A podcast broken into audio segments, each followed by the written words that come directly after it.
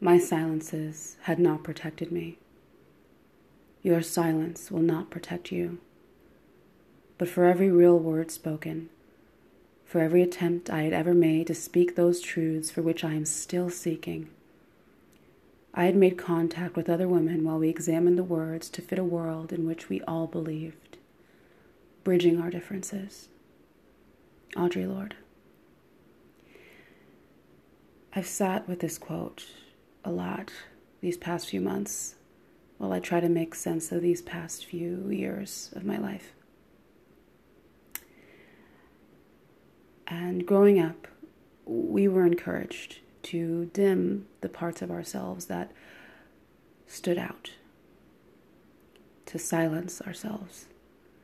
And I don't begrudge my parents for this at all. It was their way of protecting us. But as I grew older, that silence went against every part of me. It manifested into anxiety, depression,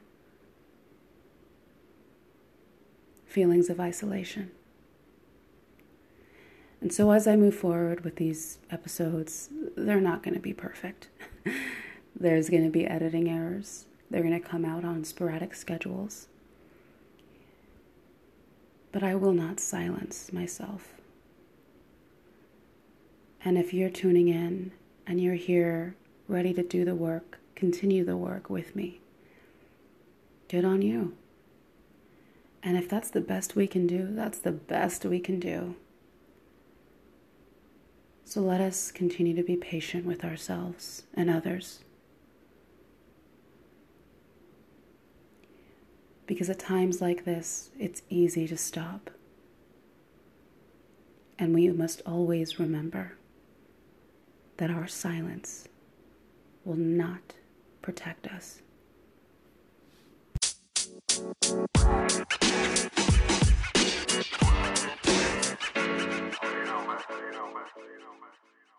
My name is Sotonye Douglas, and I am a second year medical student. I was born and raised in Brooklyn, New York, to a Jamaican mother and a Nigerian father. Okay, cool. And so I just wanted to um, kind of just get everybody acquainted with, get into what um, inspired. I just read your Forbes article, and I, I got a really, I, I absolutely loved it. I reread it and I was telling my friend about it. I really enjoyed it. But if you could just, you know, give us an idea what what inspired you to pursue medicine?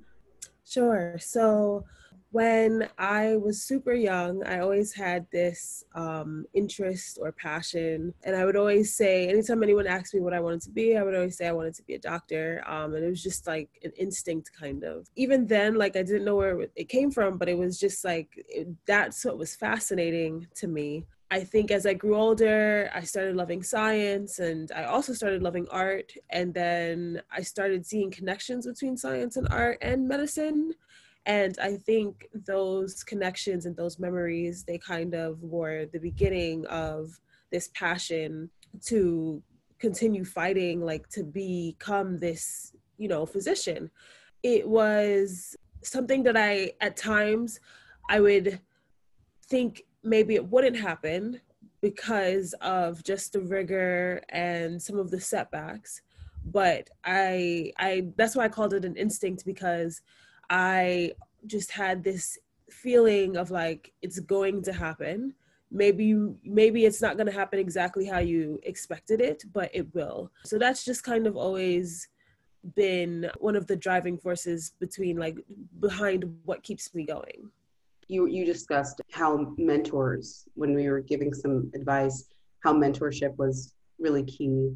And i couldn't agree more with that. I think even because I, I would like to pursue medicine as well. And um, something that's always pulled me back though has been i don't like the kind of the politics right of medicine. There's i just don't want to have to be in that i had like perception of it being an environment that wouldn't accept me right? Like or they'd be like, oh, you know, she just got here. Here's this black, here's this black girl. She just is here because of this, or here she's here because of this. You know, she got this scholarship or whatever.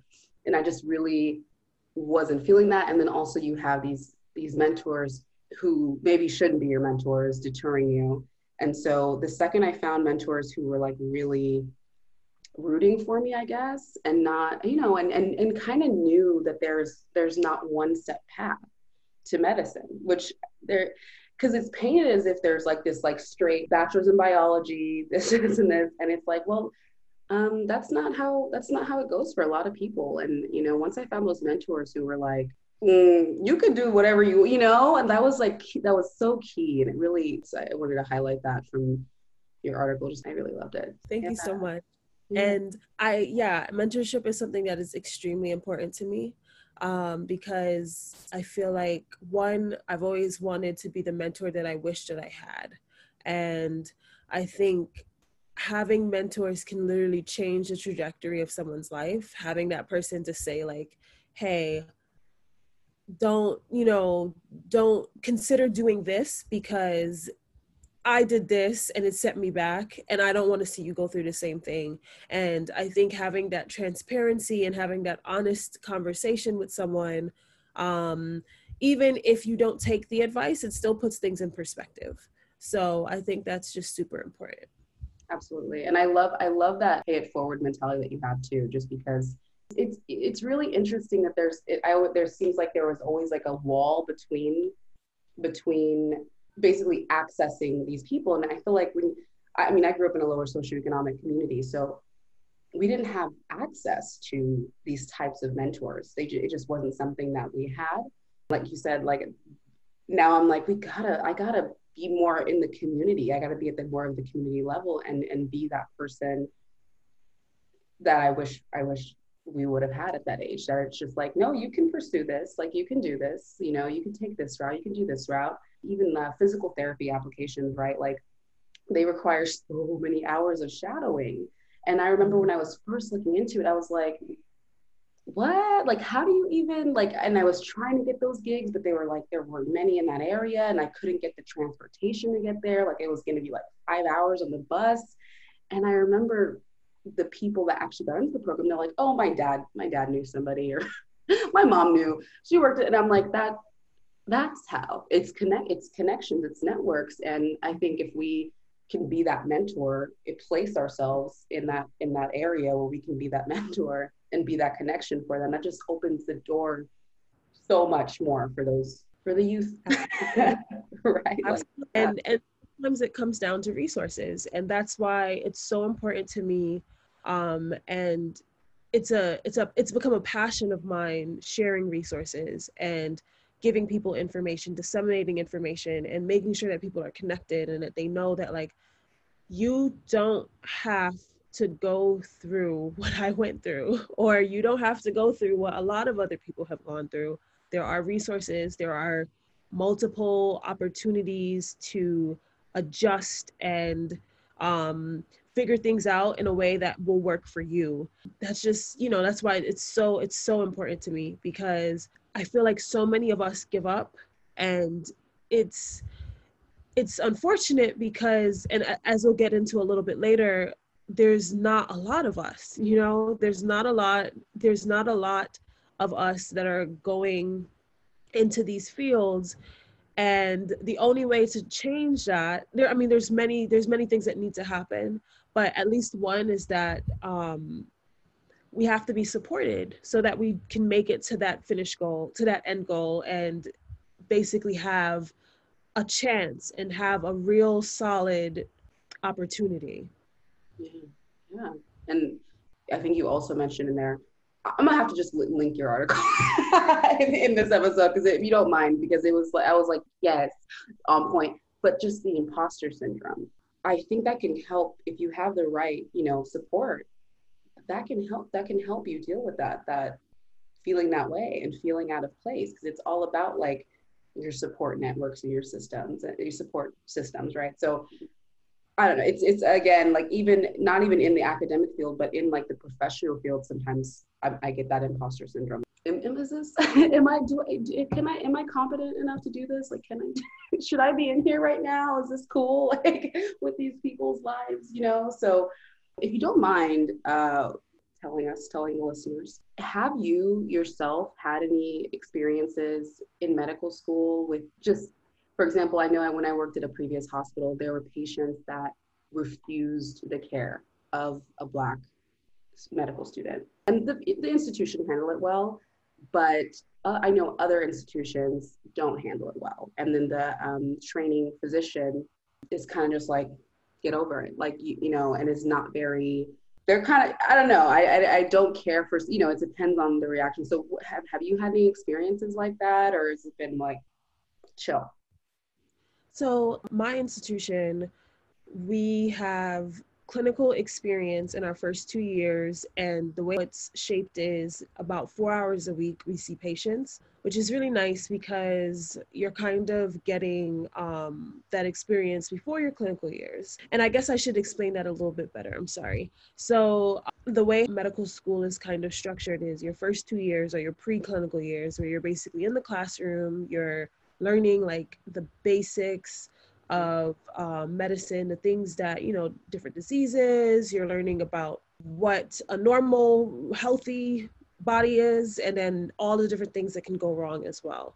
And you're also in anatomy lab at that time, and you're really just learning the human body and learning the the basics that you need and then your last two years are spent rotating um, well your third year is spent rotating in different specialties um, and there are some core specialties that everyone has to rotate in, and then you can do special um, like electives.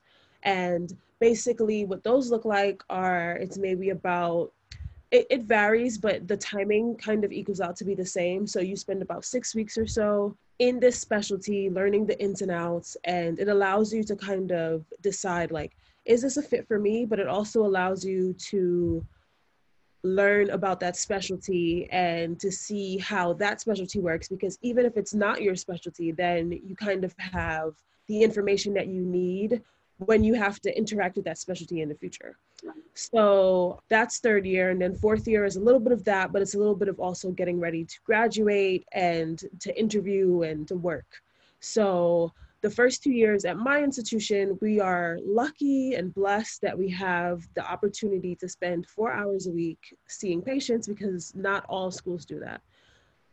In my experiences so far with patients, I have not had, at least in medical school, I have not had um, an experience where someone has like refused care or or said anything to me. But i've heard stories of course and it's unfortunate because especially with everything that's going on in today's society and today's world it's it's hard to know that people still kind of have some of these ideas and ideals but we see it right? Like this is something that we are currently dealing with in this country.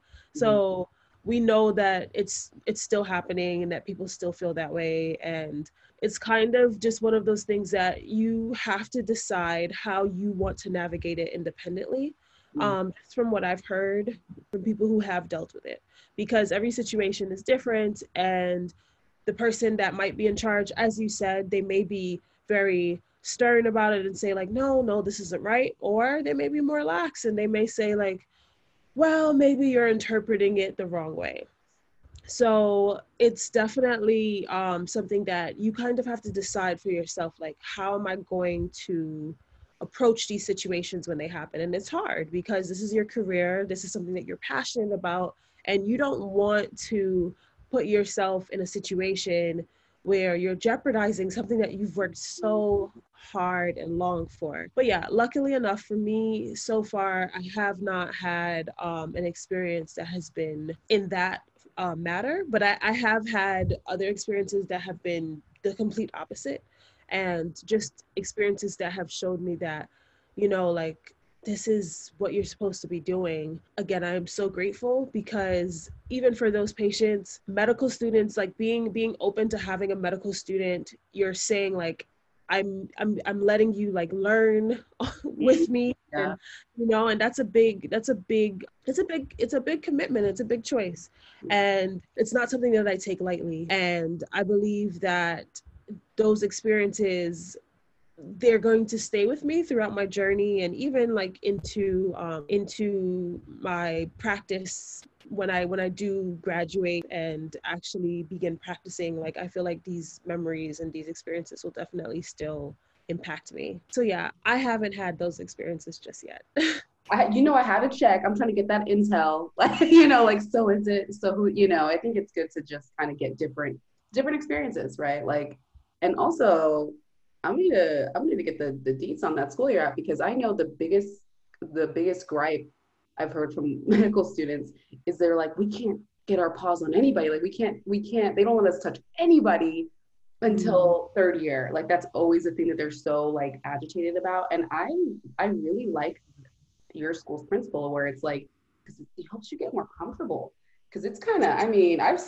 i watch those blogs i watch those med- medical student blogs on on uh, youtube and i'm like and see them doing like prepping for their patient interviews and it's like so you know they're like stressed out i mean it's a lot of prep involved and i'm like it would be really cool if there's like you know before not saving it. I, I, I like the the doing I like doing it first. I like that format. I think it's cool.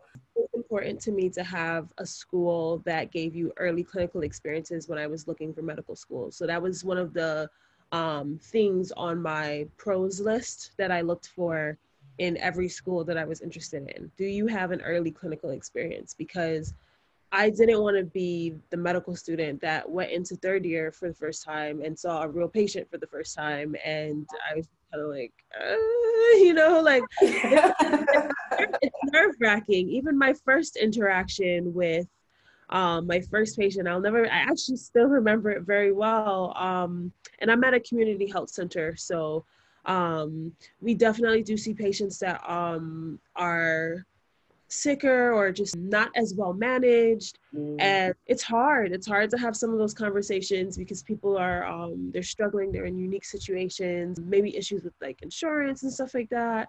That first interaction i was so nervous but she was so nice.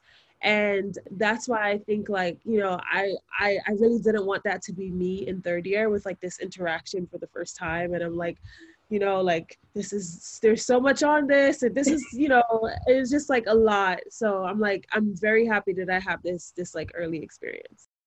I think that's a perfect introduction and i just want to go right into go right into it right? Now like this we, we got to talk about this just because it, i think it's something really that hits very close to home for me. It might hit close close to home for you as well just from ex- really traumatic experiences in um, in, in medicine. And just a little background for listeners, I was diagnosed with a neurological disease, um, and I went completely blind.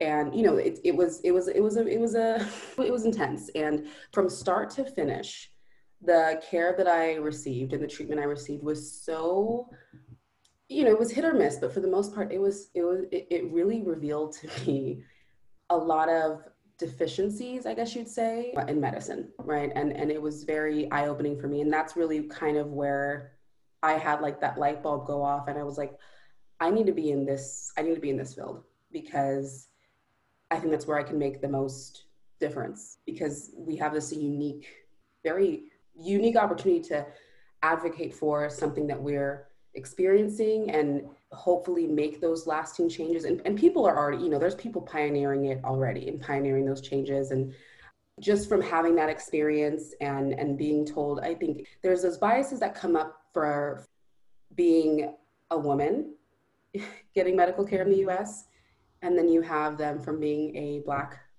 person and then you're a black woman also.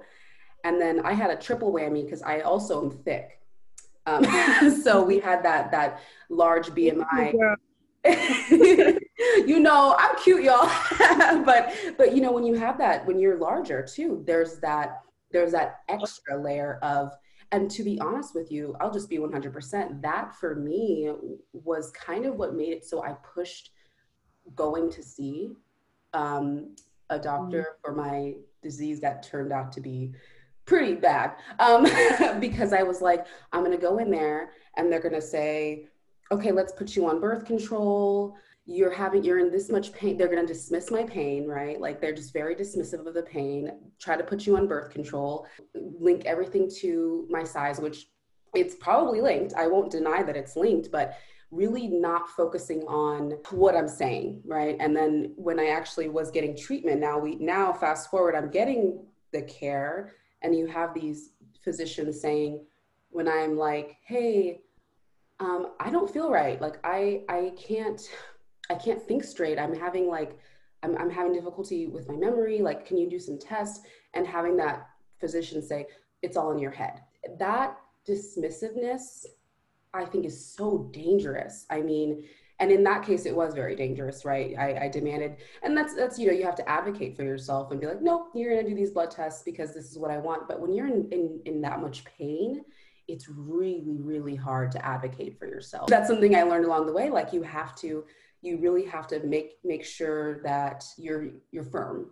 You know when they're saying that they're not going to do your blood test or they're not going to you know you have to just insist. And i'm not saying be a difficult patient but it's your life and it can turn out to be it can be deadly. And, and, so that dismissiveness and and all the things linked with it there's there's so i mean there's so many ways you can go with this. It's it's it's, it's crazy. So let, let's get into that.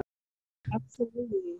So i think one thing that a lot of people don't know or maybe are not privy to is the idea that there is implicit bias in almost everything that we do in life. Mm-hmm. And what that means is literally whatever situation you're in, there's always going to be someone who has a bias, and that bias can impact that situation. So mm-hmm. whether we're talking about medicine, whether we're talking about law, whether we're, you know, and then more specifically, whether we're talking about interactions with the police, whether we're talking about going in and applying for a loan at the bank, there's always implicit bias. Mm-hmm. And the problem with that in medicine is that you are literally taking care of someone's life. Mm-hmm. Okay. You took an oath to do no harm, you took an oath to treat patients in an efficacious manner and to treat patients in a way that they would be um, receiving the best quality of care. And the problem is implicit bias exists. So, mm-hmm. one of the things that I wanted to start with and point out is that a few years ago, the proceedings of the proceedings of the National Academies of Science, they did a study, and um, this particular study or this specific statistic that I'm going to share is about pain. And they found that 40% of first and second year medical students endorse the belief that Black people's skin is thicker than white people's. Now, this is a study that looked at not only medical students, but also residents, right? And again, these are people who are or who were at that time in training and but they didn't have it's not like these are it's not like this was a general um, person who had no medical knowledge at all. They have medical knowledge. And I think that's what makes it so shocking because it's like you know anatomy, right? So there are things that you know to be true because you've learned them. And to have this like idea that our skin is thicker, like where does it how how did where could that have come from? And some of the other questions that were asked in that survey um do you believe that black people's blood can coagulate more quickly than white people? And for anyone that doesn't know coagulation is basically just like blood's ability to kind of like um, clump together right? So can, can their like can their blood thicken up quicker? And people answered yes to that. Um, or do you believe that and then even and this was a smaller percentage out of everyone but some people answered yes to the idea that whites have larger brains than black people and again, these were medical students, these were people that are in training. And I think it's shocking because you would expect that you wouldn't you it's just it's i don't even really need to explain it that much. It's just a shocking thing to believe that people believe that and why it bothers me and why why I I or why it impacts me so much is because coming from a lower socioeconomic status neighborhood and growing up and watching people suffer, watching people die from diseases that are preventable, diseases such as diabetes, just diabetes that was just completely unmanaged, or having people come into a, the ed right with blood pressures that are literally so high that you're like looking at the person like how are you alive right now completely unmanaged strokes and just all these different conditions that are preventable. And a lot of the time, if you ask the person why they didn't come in sooner, it's because they know that the interaction with the medical field is not pleasant. And that's why this this things like this study it drives me to keep going because I know that if I make it to my end goal, that will be one more person who does not have those beliefs about people in the field. And I think the overall um, the overall goal of many people of color that are currently in medical school is to enter the field and to make these changes and to, to be more vocal and more involved and to eventually change some of these perceptions so that less people are dying because of just an avoidable, a completely avoidable mistake. Um, another thing I wanted to point out right now in the United States, there are out of 38 million African Americans, about less than 60,000 are doctors. So if we're trying to say that we want more African American physicians or Black physicians so that we can appropriately, um, you know, appropriately have our needs met, we're so far off. 38 million, and there's only 60,000 doctors. Like those numbers are completely insane. And then according to the 2018 information from the AAMC, because they do do this data on a regular basis to assess diversity in medicine, 5% of all practicing physicians in the United States are Black or African American. 5%. So that just goes to show you how drastically low those numbers are and this is not it's not a it's not an issue of we're not interested in going into the medical field. That's not it. I know people who and and my story as as shocking as my story is it's not i'm i'm i'm not i'm not a unicorn. This is this is common. Yeah. you know this is a a common thing that people of color people from underrepresented communities they have to fight twice as hard. And that's why I'm just I'm so passionate about trying to to improve this because it doesn't have i feel like it doesn't have to be this way and it doesn't have to be this hard. And if people are better supported as we said earlier more of us would make it to this end goal. Yeah yeah. And i think something important that you said was like um you know, you were like, and and how and where does this come from? And it's like we can. There's a long list, but you know, I was looking at um, a couple of reports, and you know, because some these things don't just come out of nowhere. These people have, you know, especially because my background's in anthropology. We had some, you know, these these these. They did love to do studies about brain size and all that eugenics, all that type of that's all these these classical anthropologists who ha- had a lot of their. I mean, you know what? we can just go ahead and say they were racist. They had they were they were you know they had racist beliefs and and it really um, obviously biased their their research and so people the yellow fever epidemic in I think it was Philadelphia back in like the 1790s. Mm-hmm. Um, it did for some reason it didn't affect the African American population as much. And so all the you know these writers they're they're they're putting in their their papers their publications that there's something in the, the in the Negro uh, skin that or you know there's something with their their makeup that's making them immune to this fever and they have this and they have that so they're basing you know so and this is just one little you know one little origin story of where some of this might come from but they're they're publishing these way back when they published these articles and these this literature that we study and, you know and i think it's changing right? I think you know in the medical field they're trying to change and, and diverse diversify the literature but some of these older doctors they got their education from these from these medical books that are you know and doing these types of studies. Um, which is which is interesting to me anyway because a, a larger brain just side note not even important but but like a bigger brain would actually mean that you're you know that's that's an energy and all of our earlier homo species were not but whatever let them do their research. Let them let them make stuff up but yeah it's just and so i think that goes into the whole like needing to have of course these diverse uh, medical physicians and diversify the physicians but the research going into it.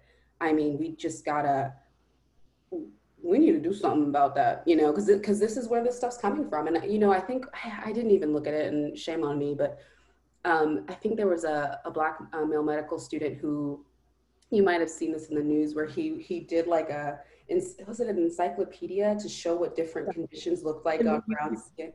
I thought that was just like you know like you know how you're just like wow thank like i appreciate it. Like can't believe we're doing this in 20 was it maybe that was in 2019 2020 can't believe there's still a need to do this and that like again we're the ones who you know what i mean? But i just props to him first off the fact that he did that absolutely amazing.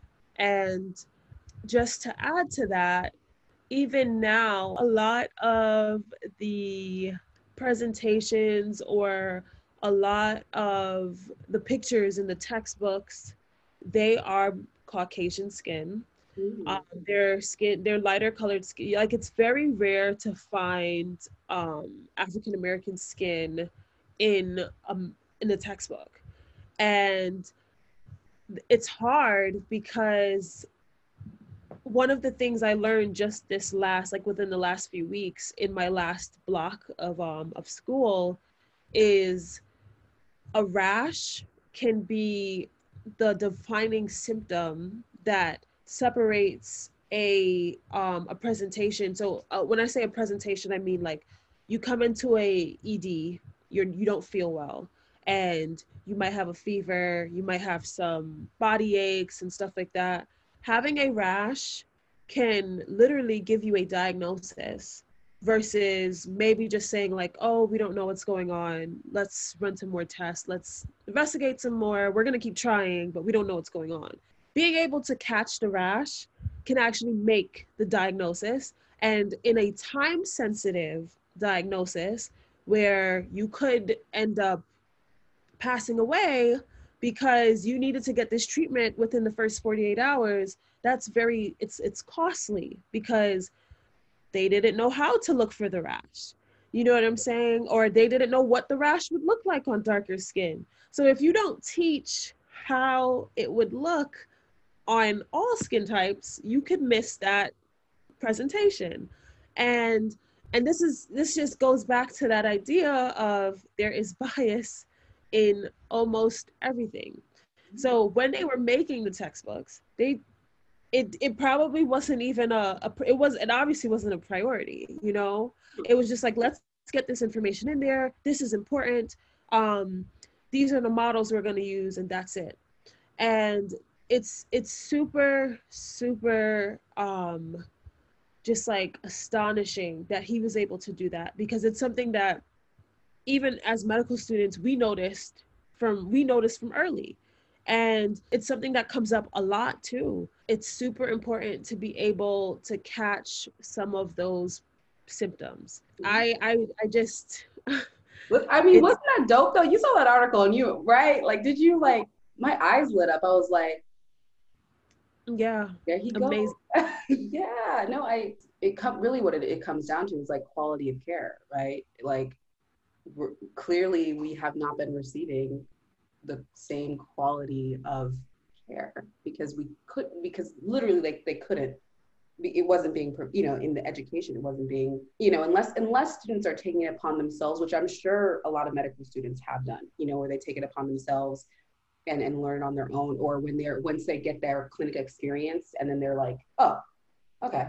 But it's like mm, it, you could have built from a, a stronger base of you know knowledge base built from a larger base from there. I always take it back to research but it's because it's something that i'm you know i'm in that field now and that's i'm really it's really been eye-opening for me because i wasn't really I guess when I was younger, I didn't realize how important, I knew it was important, but I didn't realize how underrepresented Black, Black people were in research and mm-hmm. minorities in general, right? Um, people of color in research, how underrepresented they are. And I mean, that really just translates, at the end of the day, that really just translates to lower quality of care. But it's hard because I'm like, I, do I blame us for not wanting to be as involved in research? Because you have the government trials in Tuskegee, you have all, you know, the way we've been treated in research.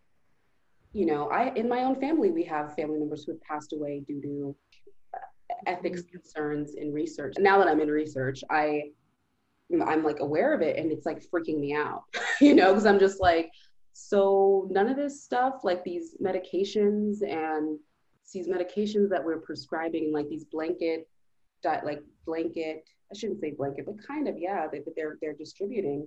How many of them have been researched on people of color. And one of the things that even, you know, as a, a first year medical student that I learned was research trials are, you know, they have to, it, it has, to, in order for it to be ethical, they have to want to participate.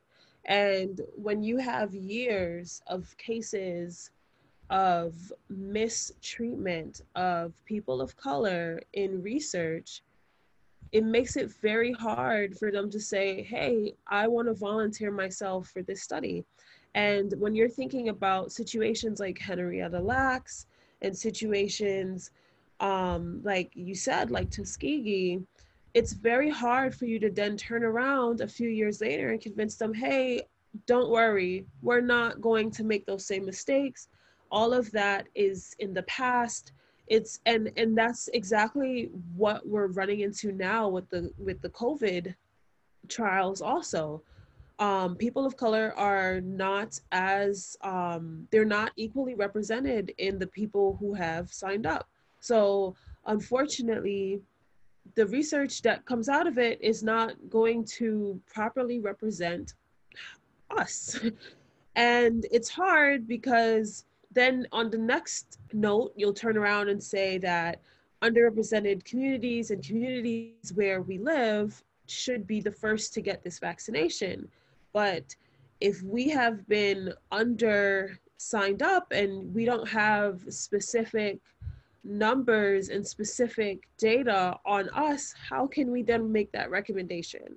So it's um it's definitely a a double speared sword. Go off.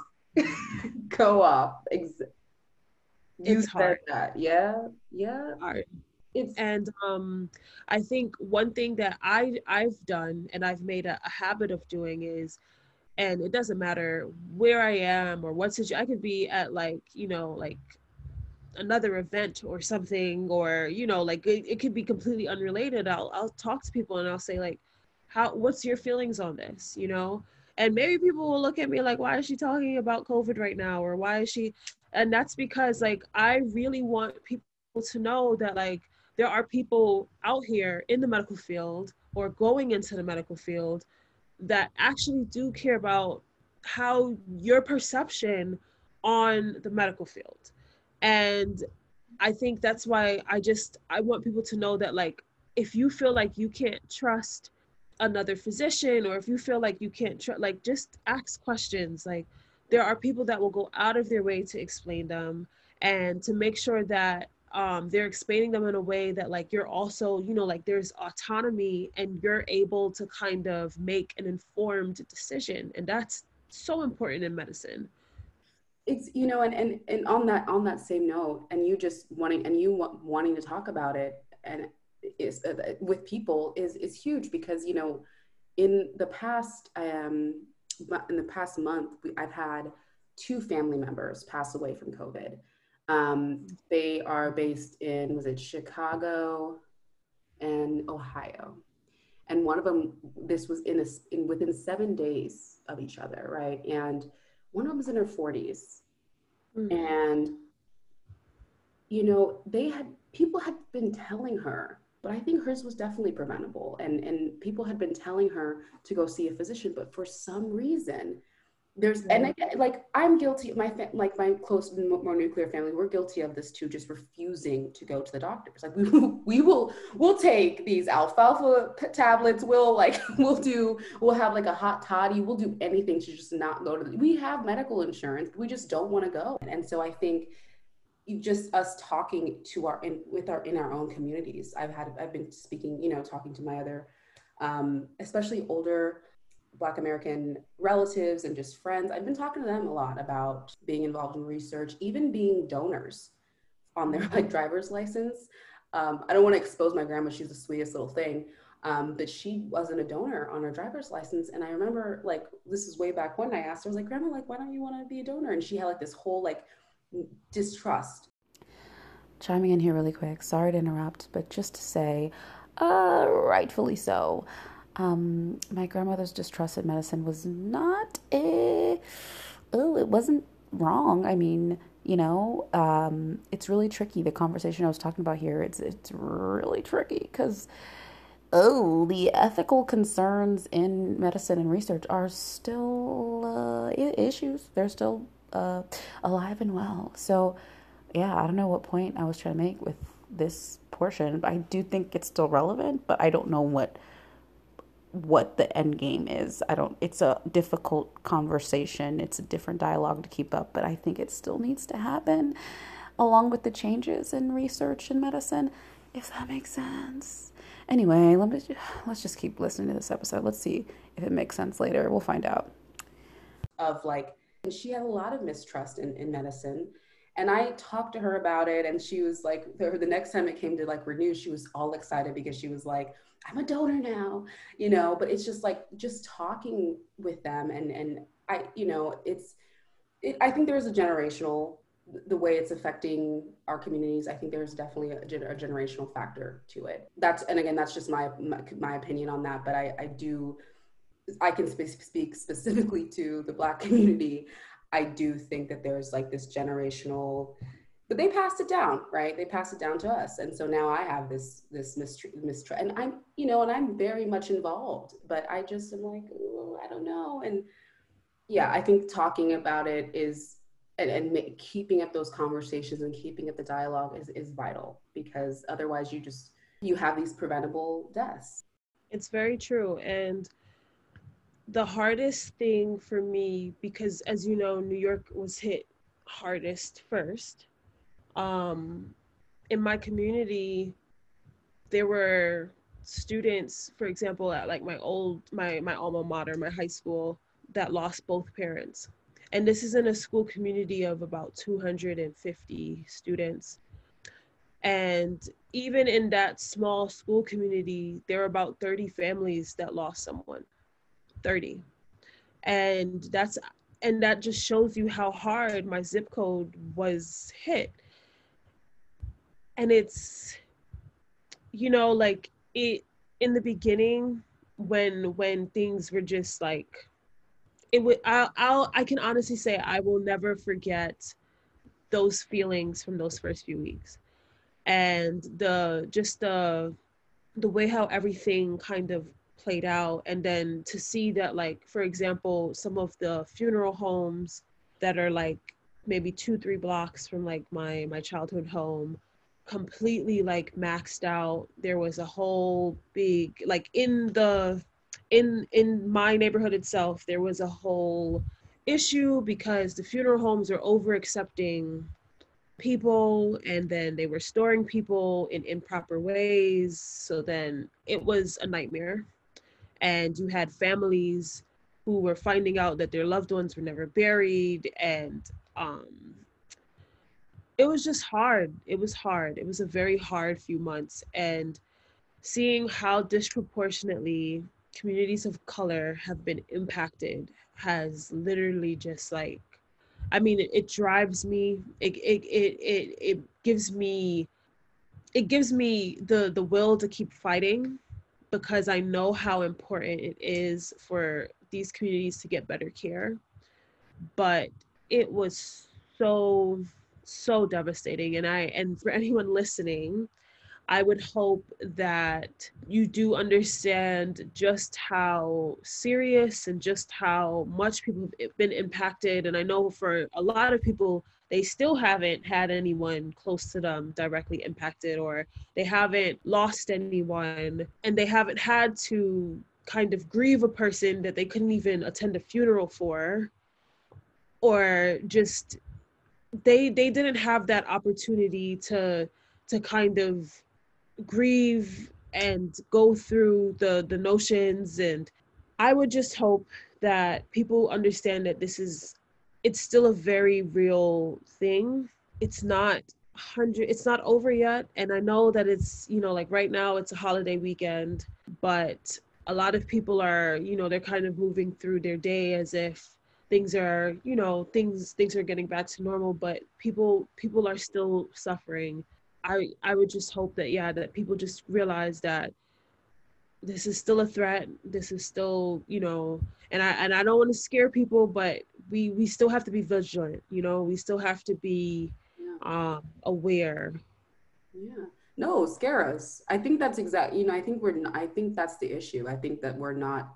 We've become a little bit desensitized to the death um, because, mm-hmm. like you said, we're they're not directly. They're not going through the direct emotional turmoil of it and and that's just one thing on top of all the things going on right now and then and and that's you know and that's honestly a perfect that's a good segue into to the mental health. I'm really concerned about the mental health in these communities because i'm you know what what does it look like? Because you know i'm grown and this this is definitely mess you know it's it's been affecting you know my mental health. And i'm i had to learn tools to manage my mental health later on in life when it became like a necessity and i had had to go through depression anxiety and ptsd and, and all those things. And i had to learn these tools to, to work on mental health. And, and i'm concerned for the kids who are seeing this and you know and they're not in school making their um, social milestones that they should be making. And you know and, and i will and i will highlight in, in communities of color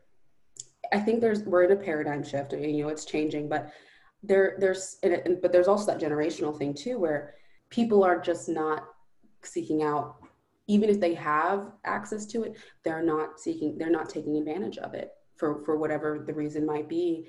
And and then you have people who don't have access to it and aren't seeking it out. And so that for me to be honest like that's the thing that's that's kind of making me the most nervous because i'm like this is gonna the long-term effects of this on mental health is gonna be crazy. And so for you you know because you're you're in it i i, I want to ask um, if you have any tools that you've been using to just manage your mental health like is there anything that you've been doing for yourself just to so one of the things that i think and this took a while to develop i'm not going to say here like if i'm the guru and you know like this just magically i just had it all under my belt and figured out i think the biggest thing for me was trying to create a sense of normalcy where there was no promise of normalcy and trying to get into a regular routine because right now, three months from now is uncertainty. And we've never lived in a time in a situation where uncertainty has been the topic and uncertainty has been persistent.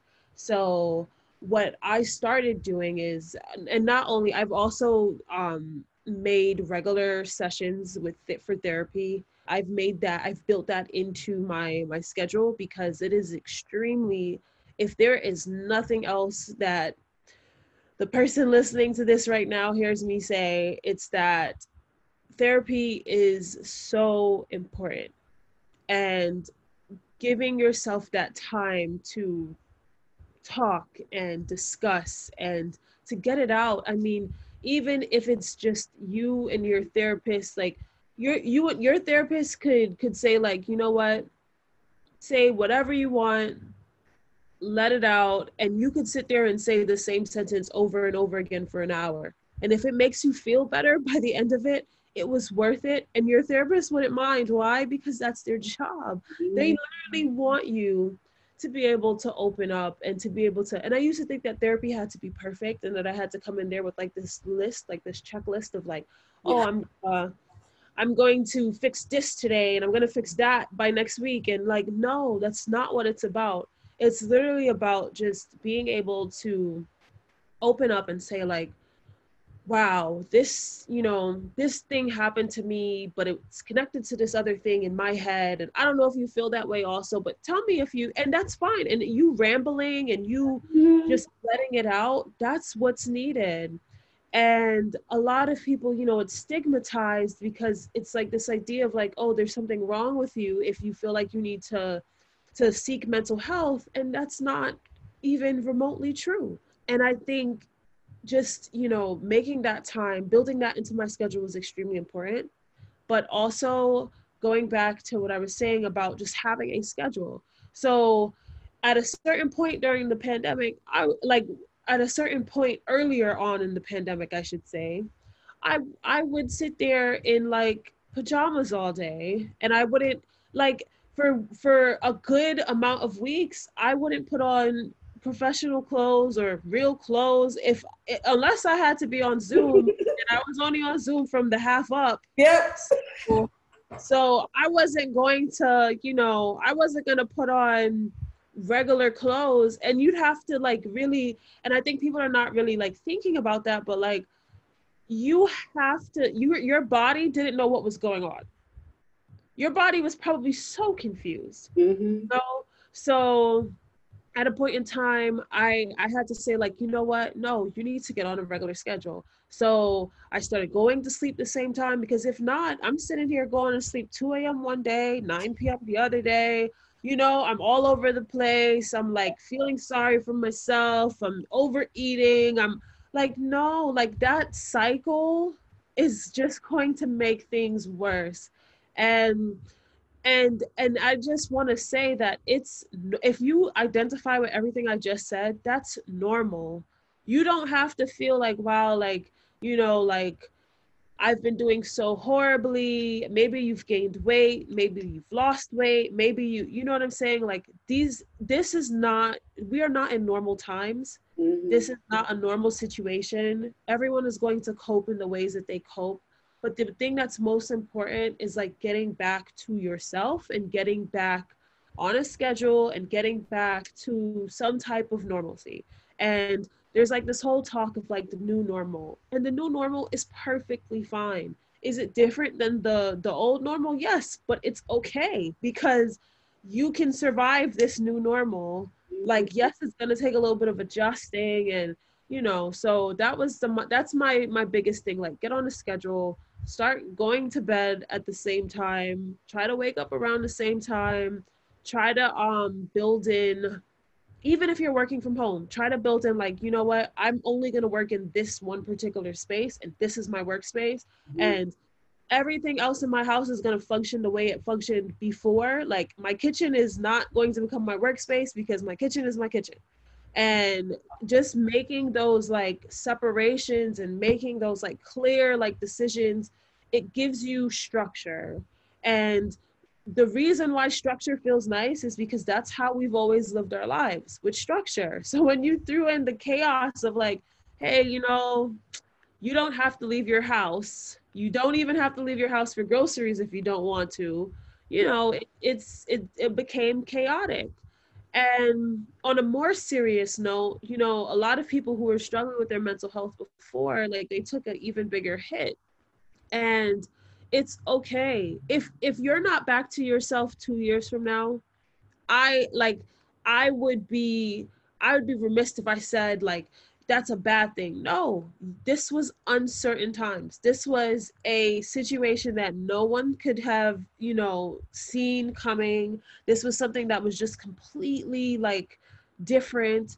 And it would be okay if it takes you a little bit longer than everybody else to get back to to what you determine is normal.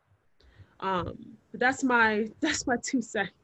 Thank and thank you for that because i you just even you saying like that is normal that that's gonna i that's gonna hit for a lot of people because i feel like that's like the part where you're like because we can be really down on ourselves like and really critical of ourselves if we not like on you know on our things and i'm just like nah you're good. Like you're normal like you're you know making like normalizing that we're we're all a little uncomfortable right now. Like it's like yeah.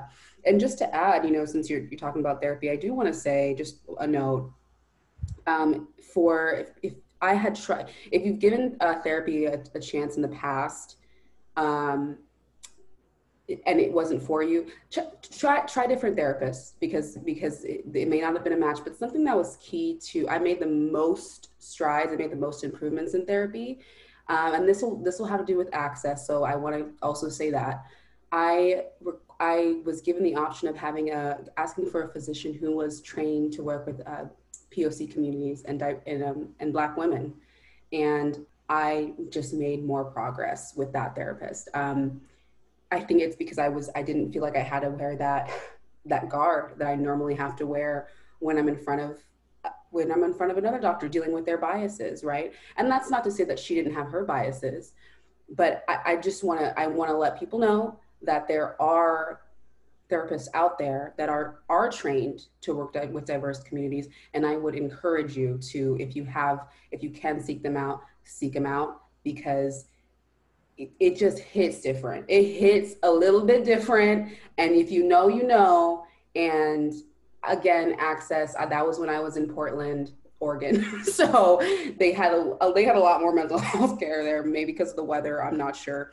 I'm back in california now so the access is a little different. It's going to be different for everybody but i do want to make that point because i think that would you know i've recommended that to a couple of people and they and the people i've recommended to are like mm, you yep that it smacks. It hits different. So just want to make that note for listeners and uh, yeah I really, I really enjoyed speaking with you, and I want to, I just want to thank you for doing the work and and being and just wanting to help people. I appreciate that, and I, I just can't understate that because I'm grateful, and and I think it gives you that hope, right? It gives me hope, and it gives me, it makes me like, okay, like there, there's we have a chance, you know, and there's people out there doing the work. I want to thank you personally just for your how hard you're working and how you know how hard you work and how hard you're still working and then your willingness to share and be open and honest with me here that's huge. It's a big ask right now um, with everything going on and i recognize that and i recognize that there's this minority tax that we have having you know having these discussions and it's not something i take lightly. And so thank you. Thank you so much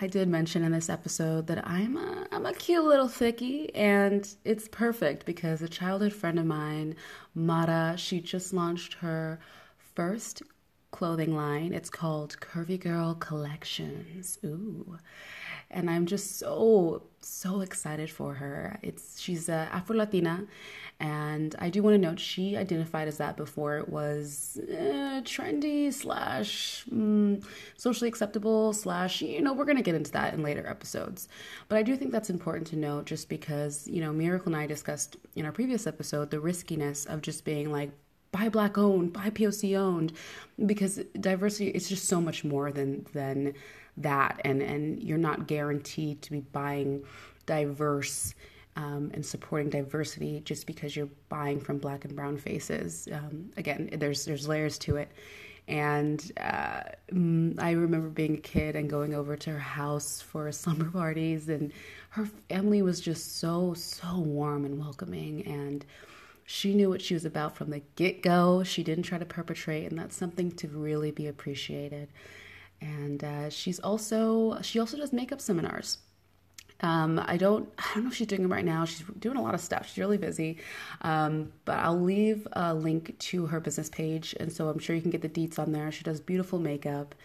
I'm always excited to see my friends win and working hard, and that's what she's been doing. So if you guys can show some support, uh, that would be really appreciated. All right, so with that, let's get into this meditation. I'm so ready for it. It's just, a, you know, self care Sunday.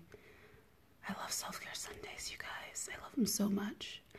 All right, let's get into it. Hey, thanks for sticking around for the guided meditation portion of this episode. Really quick, I want to say that while I do choose guided meditation as a primary relaxation technique, for this podcast, there are so many other relaxation techniques out there. And I do encourage you to go out there and find the one that's the best fit for you. Guided meditations are not for everybody. So, um, if guided meditations are not for you, maybe take this time to do something else that helps you wind down. I will say, if you are just starting off on your meditation routine and you want to get one established, now I'm not a medical professional, so I can't give any advice, obviously, but um, I can speak personally, uh, especially in the beginning. If you are prone to rumination, maybe stick with uh, guided or instructed meditation just because um, otherwise you can sit there for however long and sit there ruminating instead of meditating and end up doing more harm than good. So that's just my little disclaimer here. I, I do want to incorporate other techniques in the future, but again, guided meditations are just, you know, really good for audio. I feel like they're they're uh, the one best, the one I can do most easily, to be honest with you. So yeah, that's why I've been sticking with these. But definitely go out there and and look for some that work better for you. There's Zentangles, gardening, word searches, just anything mindful that helps you kind of unplug and unwind. So, with that, let me get into our guided visualization meditation. Visualization, visualization. If you say it slow, it's hard to say. Anyhow, it's a guided visualization uh, meditation for you guys today. We're going into the forest. We're going to go in nature since most of us are in quarantine and maybe can't access nature. Let's go there in our minds. All right.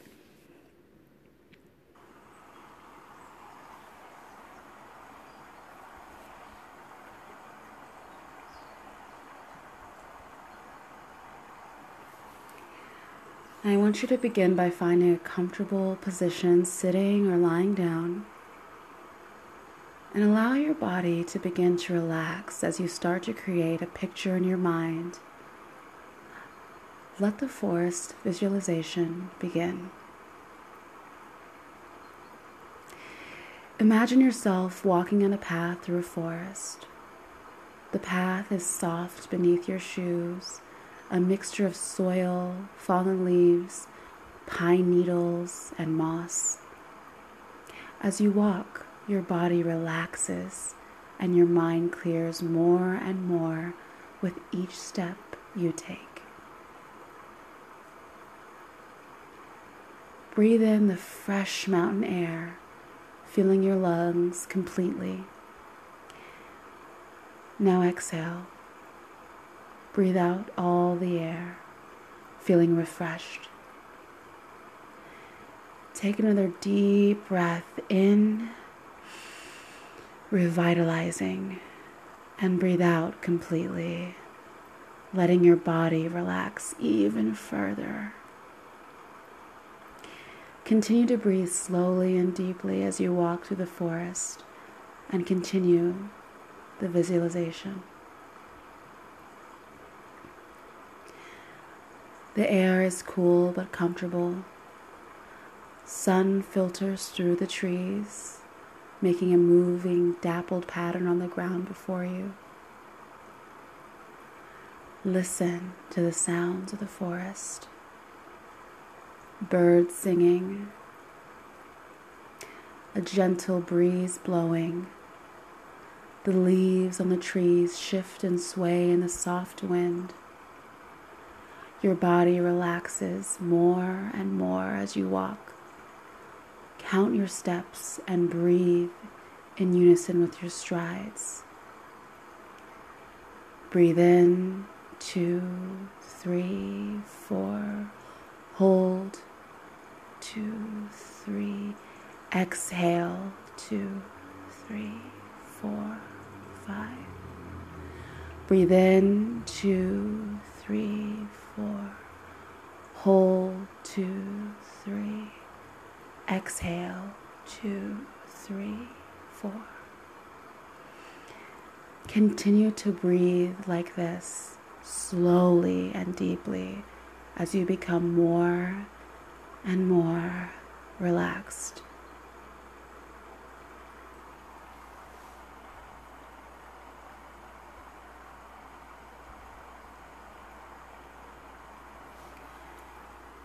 As you walk through the forest, feel your muscles relaxing and lengthening. As your arms swing in rhythm with your walking, they become loose, relaxed, and limp.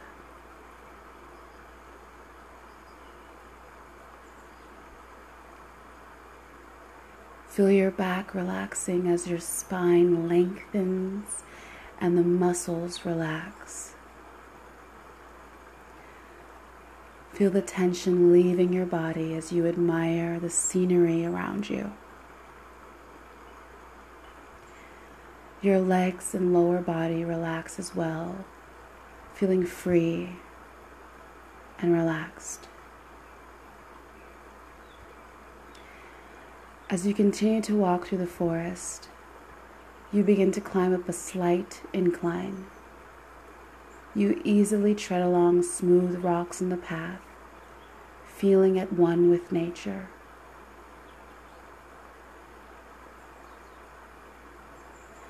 The breeze continues to blow through the treetops, but you are sheltered on the path, and the air around you is calm.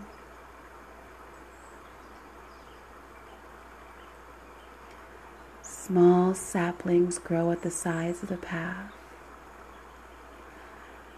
Around you is an immense array of greens. Some of the leaves on the trees are a delicate, light green. Some leaves are deep, dark, true forest green. Many trees have needles that look very soft and very green. The forest floor is thick green moss. Tall trees grow on either side of the path.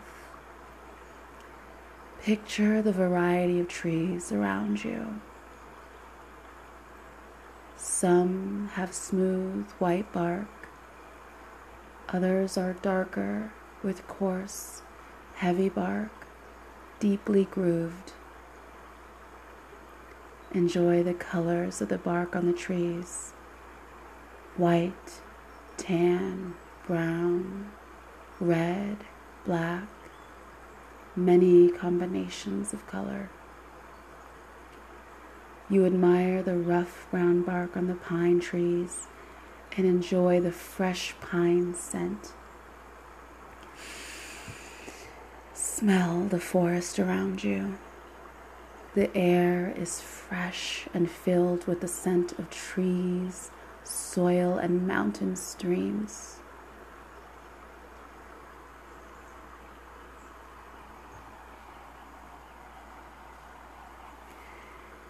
You can hear the sound of water faintly in the distance, the gentle burbling sound of the creek. As you continue to walk through the forest, you are gaining elevation and getting closer to the sound of a running stream. Continue to enjoy the forest around you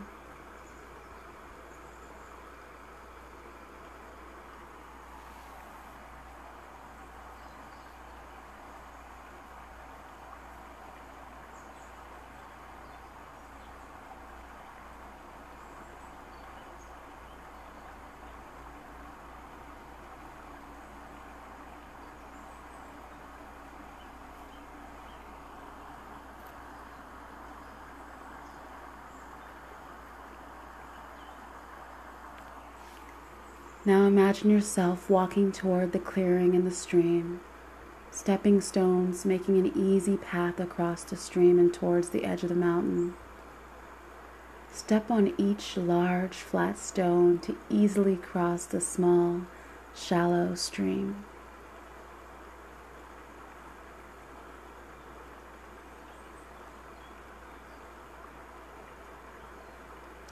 The clearing around you is made up of rocks, soil, pine needles, moss, and grass. The grass and mountain wildflower flowers around you blow gently in the breeze. A deer quietly emerges from the edge of the forest to gaze in the clearing. As a deer raises its head to look at you, you can see its nostrils moving to catch your scent. The deer cautiously walks the stream to drink before disappearing back into the forest. Squirrels dart in and out of sight and romp through the trees and race across the clearing. Feel the sun warming your body as you relax and enjoy the majestic landscape around you. You feel your body relaxing even more.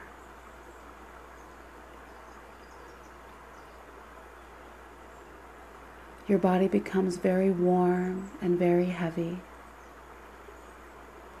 Continue to breathe the clean, fresh air.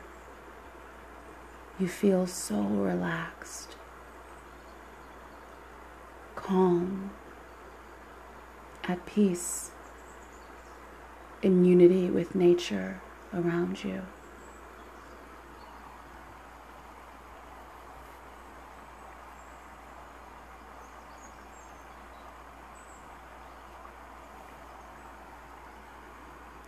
Feel the sun warm on your skin. Feel the gentle breeze blow across your cheek. Hear the stream flowing. See the flowers, trees, valley, and mountains around you.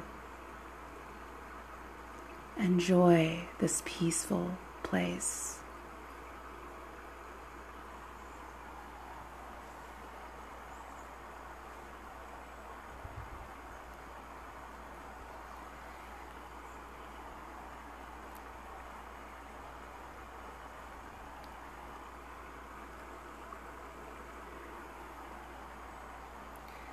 And when you're ready, slowly begin to reawaken your body. And just know that you can return to this visualization in your imagination whenever you like. As you reawaken, keep with you the feeling of calm, peace, and relaxation. Wiggle your fingers and your toes. Wake up those muscles. Shrug your shoulders. Stretch if you want. And when you're ready, open your eyes and return to full wakefulness, feeling alert and refreshed.